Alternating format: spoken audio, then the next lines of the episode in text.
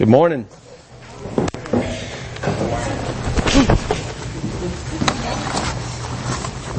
It's good being here with you guys this morning.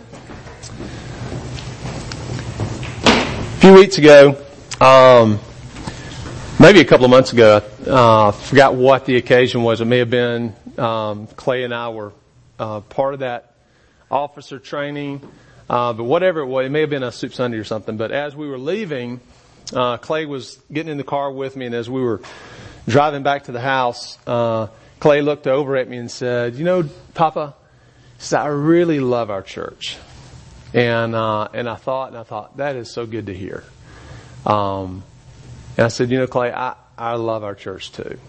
And um, and so God, in this passage, and we're going to be looking at Ephesians four, um, and we'll start with verse one and we'll go through 16. But it, it is a picture of God's people and how they engage with one another. Um, and as they're, as they're engaging in, in the context of the gospel. And so it is a beautiful sight because you need to understand that the, the church of God, the people of God, it's not an organization. It's not a club.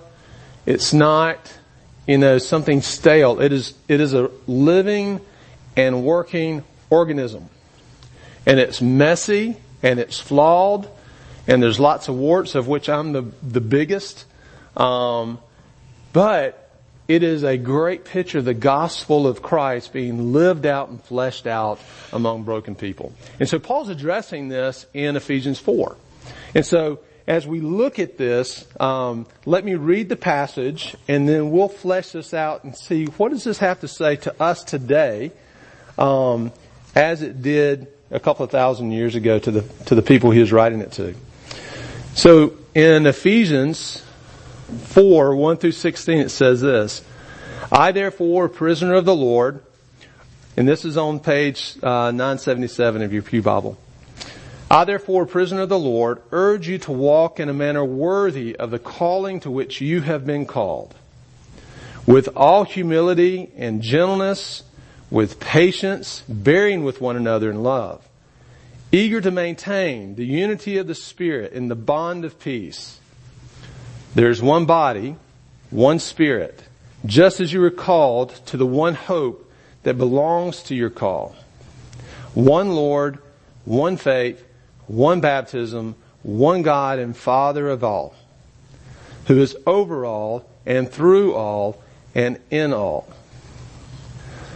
But grace was given to each one of us according to the measure of Christ's gift. Therefore it says, when he ascended on high, he led a host of captives and he gave gifts to men. In saying he descended, what does that mean? But he also, or ascended, he also descended into the lower regions of the earth.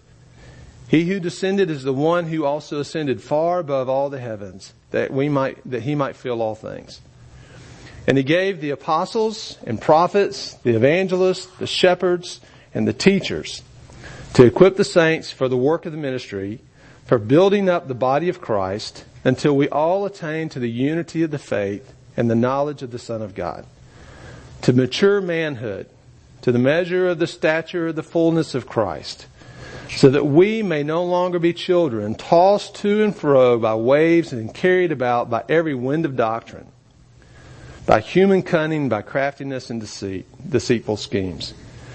Rather, speaking the truth in love, we are to grow up in every way into Him who is the head, into Christ, from whom the whole body, joined and held together by every joint with which it is equipped, when each part is working properly, makes the body grow so that it builds itself up in love. That's a lot. Uh, it's a great passage and to understand it. And, and, really when Paul, when Paul comes in here, he's saying, as a prisoner of the Lord, I want to encourage you, I want to beg you, to, I want to urge you to walk in a manner worthy of your calling. And so to understand what he's talking about, and he's going to kind of flesh that out. He's going to say, this is what that calling looks like. So in order to understand that, we have to understand where he's going with it, alright? Where he's come from. And so we have to understand Paul and his background. So think about this. In verse 1, he's saying, I, Paul, a prisoner of the Lord. Why is he a prisoner of the Lord? Why is he a prisoner? Because he's taken the gospel to the Gentiles. Now that's really odd. So he's speaking to Christians, most of whom were Gentiles. They were not Jews. That was his heritage. He, he was a Jew. A well-trained Jew. So think it's not, it wasn't that long ago, it's just a few years before this, that these very people that he's saying, he's, he's urging to walk in a manner worthy of their calling, he's now a prisoner for that. Those were the same people he was locking in chains. Those were the same people he was encouraging people to kill. Think about that. This Paul, who is now in prison because of these Christians and his love for these Christians is the same Paul. No, he's not the same. He's a different Paul. He's a new creation Paul. But he was the same one who just a few years earlier were applauding when they were stoning um, uh, Stephen in Jerusalem. And he was actively trying to put Christians in prison, separating families, selling them into slavery, all kinds of things. Wow, that's a change. Not only were, was he persecuting the Christians, he was a devout Jew. Now understand this, he, he has now given his life in the gospel to Gentiles. Jews didn't like Gentiles. They hated Gentiles. Gentiles to, to a good Orthodox Jew was no better than a dog. You wouldn't have anything to do with them. You wouldn't go into their home. You wouldn't touch them. You wouldn't, have, you wouldn't be friends with them. And yet, these are the people that Paul has laid his life down for. Isn't that incredible? What the gospel does. So, that's Paul's background. Well, let's think about the people he's writing to. In Ephesians 1 and 2, we get a kind of a picture, and, and, and if you look back to Acts 19, when he first took the gospel to these folks, these were a, a, hodgepodge of pagans. These were card carrying pagans. They were worshiping other gods. They were worshiping the prince of the power of the air, Satan himself. They were magicians and sorcerers. When they came to Christ, they were burning their books, their magic books. Such a radical change had come over them. So think about that. Here's a Paul, who was a persecutor of Christians and uh, Orthodox Jew who hated Gentiles, who's now laying him, his life down for those who were once pagans and worshippers of Satan, now who are Christians and worshiping God. It's crazy what the gospel has done. That's amazing, isn't it? And so Paul is saying, think about this. That's our background. This is the context in which Paul is talking to these uh, believers about. An amazing thing has happened. So what is this calling? If we look back to Ephesians 2, it's one of my, my favorite passages in all the scripture. In Ephesians 2, I mean, um, it, in 1 through 4, it's a great picture of what has happened. He says to them, and you were dead in your trespasses, he's talking to these folks he's talking to here. You were dead in your trespasses and sins in which you formerly walked according to the course of this world, according to the prince of the power of the air, of the spirit that is now working in the sons of disobedience. Among them too, we all formerly lived in the lust of our flesh, indulging the desires of the flesh and of the mind, and were what? By nature, children of wrath. Because of our rebellion, because of our self-centeredness, because of where we were going, we were by the very essence of who we were, children of wrath. We were enemies of God enemies, deserving of his full wrath on us. That was who Paul was. That's who they were. And yet my favorite verse in all scripture says, but God. That's who you were, but God, being rich in mercy, made us alive together with him. Wow. And he transferred us to the heavenlies. He, he, in, in chapter one, he's saying, you've been blessed with every blessing in the heavenlies. You have been forgiven you are holy and blameless in my sight. You are my sons and my daughters. You are my, you are heirs with Christ, so everything belonging to Christ belongs to you. That's their calling. That's what Paul's talking about. Based on that, based on who you were and then who God made you, I want to urge you to walk in a manner worthy of that calling. Worthy means weighty. In other words, he's saying, I want your life to be weighty, to weigh in the, to weigh as much as you say your, your profession is. So you're saying your profession is in Christ. I want your life to reflect that. I want it to be fleshed out in your everyday, every aspect of your life. You're a new person. You're different. As we used to say with our kids, when they would leave, it says, remember your name. So when you leave here, remember who you are. Evie Hill used to say, we, I tell our kids this all the time, be who you is and not who you ain't. And that's what Paul's saying. Be who you is, not who you ain't. Be who God made you to be. Flesh it out. But then he begins to give them what a picture of what that might look like. So what is the goal of this fleshing out of the calling? Now we're going to skip a few verses and he talks about that a little bit later on in verse 12. He says this. So the, the apostles are to equip the saints, what? For the work of ministry. Why? For the building up of the body of Christ. So he says, part of your goal of fleshing this out is so that the body of Christ would be built up, to be healthy, to be growing. So part of the goal of this fleshing out is so that the people in this room, in application, that we would be healthy, that we would be a healthy church, that we would be a healthy family of God, reflecting His grace and His mercy and His power. With the gospel permeating, the Word of God permeating our relationships. That's what He's saying. That's the goal.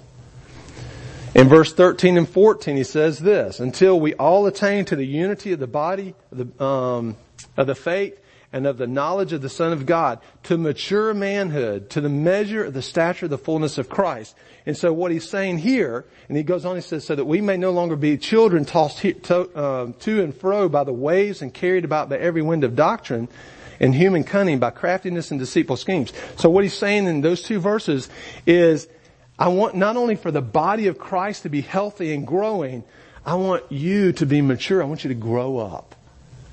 I want you to be a mature son, a mature daughter, not tossed here and there, but wise, understanding my will, understanding my word, understanding my kingdom.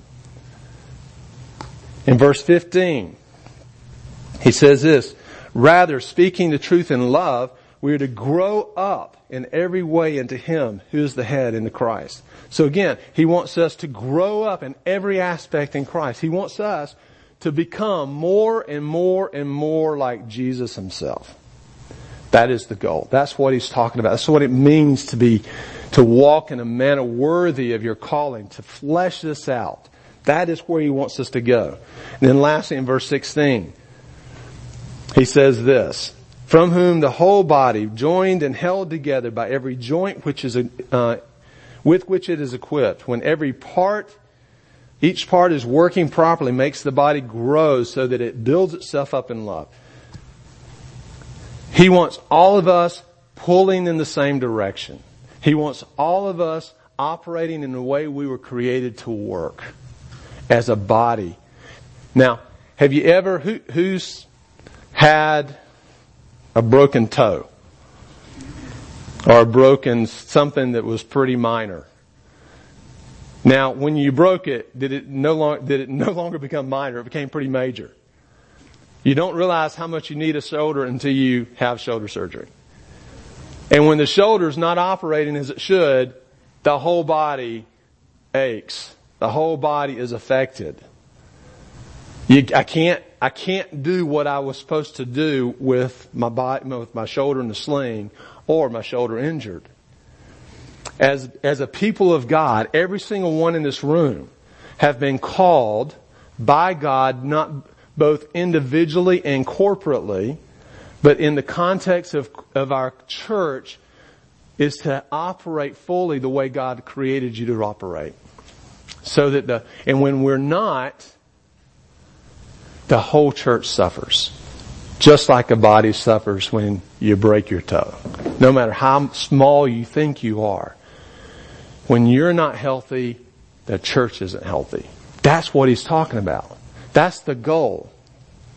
So what's the context of this walking out our calling? It's our relationships. Isn't that interesting? Oftentimes, especially as Americans, we look at our relationship with God as an individual thing. We look at it as God engages with me. I have a relationship with God and it's He and I. We're doing it together. He's my co-pilot or my pilot, whatever you want to call it. Certainly there are applications for us individually. But most of scripture was not written to us as individuals. Most of scripture was written to us as a people of God, as a nation, as citizens of a, of a larger kingdom. It is not individually. And so isn't it interesting when he says, I want you to, I want you to walk in a manner worthy of the Lord. I want you to live out. I want, to, I want you to be who you is, not who you ain't. Not in the context of you just being your, on your own. But the context of growing up maturing, becoming more like Christ, becoming healthier is in the context of the relationships that I've given you in my body, in the church. That's where I want it fleshed out. That's where I want to grow you. Not individually out by yourself, but in the context of the relationships that He's given us. Now this is not a kumbaya moment. Okay? We ain't sitting around a campfire holding hands and going, you know, do Lord, oh do Lord, oh do remember me. This is messy. This is hard. If we look back and we can assume that, that many of the churches are similar to this, in Colossians 3, he says, when it's talking about the gospel, there's no distinction. In God's kingdom, there's no distinction between Greek and Jew. There's no distinction between barbarian. Barbarian means you're a foreigner. You don't speak Greek or Latin. You babbled. That's why they called you a barbarian. You spoke, you're a foreigner. You spoke a different language. So there's no distinction between Greek and Jew, barbarian, Scythian. Scythians were the meanest people on the planet. They were the hell's angels. And yet some of those guys were in the church. And slave and free man. Can you imagine the tension between two people one is the master, one is the slave, but yet they're both believers in the context of the same church. Wow. This is not easy. This is not a good feel, a feel good story. This is hard. This is when, when Paul says, I want you to be diligent, committed to the unity of the Spirit and the bonds of peace. He says, I want you to roll up your sleeves and let's get to work because this is not, this is hard. This is hard. And so he gives some character traits. So he's, the context is in the body of Christ, the relationships of God's people. And yet he, he tells us, well, the only way this is going to work is if you become more like this. And he gives some character traits. He says, as we look in, in the verse, in verse 2, it says, so I want you to uh, walk in a manner worthy of your calling that you've been called, with all humility and gentleness, with patience, bearing with one another in love, eager to maintain the unity of the Spirit and the bond of peace. So humility versus pride. And gentleness versus harshness. With patience versus impatient. With bearing one another in love versus being easily put off by someone else. Those are the character traits he desires to be lived out and grow in us. Tim Lane says this about humility. It's the ability to see and point out your own sins and shortcomings before you point out the sin and the shortcomings of others. So he's saying, you look at your own heart and you point out your sin and your shortcomings before I go to, uh, to, to Kevin and say, hey Kevin, can we have a conversation? Cause I feel like you're bringing some sin and shortcomings into our relationship. And I would like to point that out. That's the way I would do it. And yet he says no. Neil, in humility, relate to Kevin in saying, what am I, what, what shortcomings, failure, sin am I bringing into the relationship so that I can be humble and remember the grace of God in my life so that I can give the grace of God to Kevin and vice versa. Humility. But not only that gentleness, and, and Lane again gives this definition a little bit different twist. He says someone who has their, uh, who has their gifts, abilities, and passions bridled by the gospel. Where people feel empowered, not manipulated. Someone who encourages, not discourages. I sensed this yesterday when Ivy and I were driving. I was convicted by it with both these. We were driving back from Birmingham, and and and as a you know a loving father, I decided I'd point out something that I was concerned about, one of her flaws. And and I saw within, I mean, a millisecond, the effect that had on her heart. It did not encourage her. She did not say, Oh, thank you, dear Father, for pointing out something that I'm struggling with. I really appreciate your concern for me. Oh, how I wish other daughters could have a father just like you. No. I discouraged her. I was critical. I was harsh, not gentle, and certainly not humble. And he says, and be patient. And this is, the idea here is when someone sins against you, be patient when wronged and be willing to look over an offense. We're not, we're not called by God to call out everything that's ever done to us. That is not our call. But to be patient when wronged. To apply the gospel where the gospel needs to be applied. And then bearing with one another in love. Now, bearing with one another in love is pretty funny to me because it literally means put up with one another. Just put up with each other. Those little falls, those little things that irritate you and that, that were, you know, quirky when you first got married and now are real annoyances after you got married. Put up with those. Bear under the weight of those. Bear under. Let the, hold that up. And don't be easily put off. And that whole idea, and the love is the agape love, and it's defined like this. And he says, these things, this humility, this gentleness, this patience, this forbearing, is in the context of an agape love that is only empowered by God. That's the only way we get it. It's not natural to us. And the definition is this. It refers to an unselfish, outgoing affection or tenderness for another without necessarily expecting anything in return. It seeks a person's highest good on the basis of a decision of the will and an inclination of the heart. It's not, hey, you know, Paul did something good to me. I think I'll love him in return. Or I'll love him and I'll love him hoping that he will return the favor. No. God calls me to love Paul and him to love me when there's no reciprocity. When there's no expectation of return, it's because I just seek his good. I seek his highest good. Regardless of how it affects me. Because that's what God does. So when we look at these qualities, who does that look like? Does it look like me? I guarantee not. Jennifer can tell you. You know, Neil, you got some things to work on there, brother. Who's it pointing to? Jesus.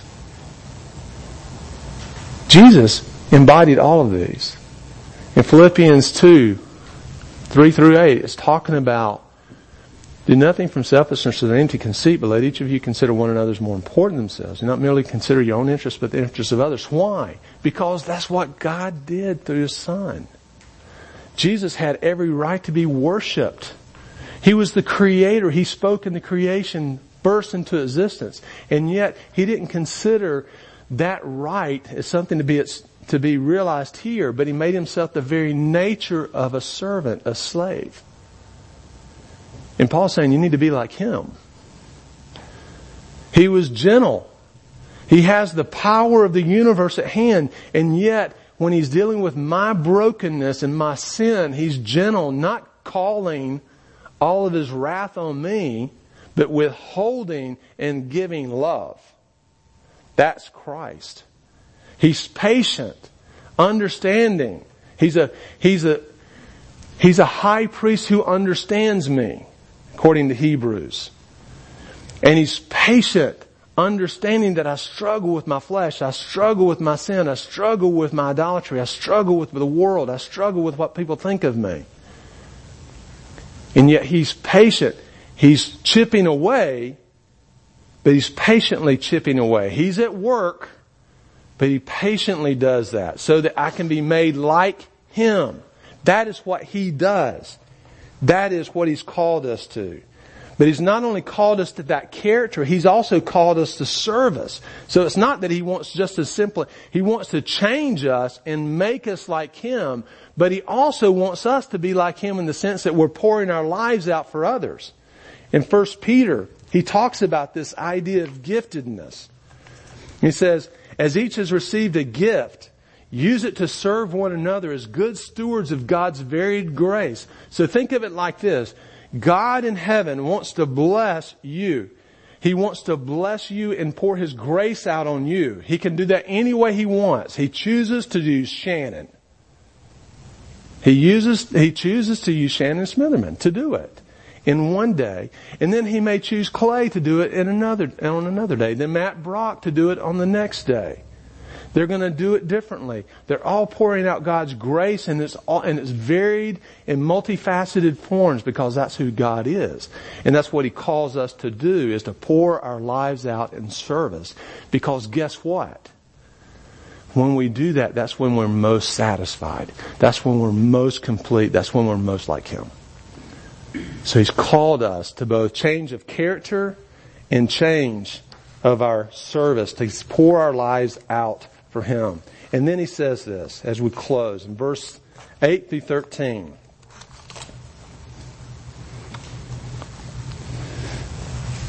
Therefore it says, when he ascended on high, he led, a ca- he led a host of captives and he gave gifts to men.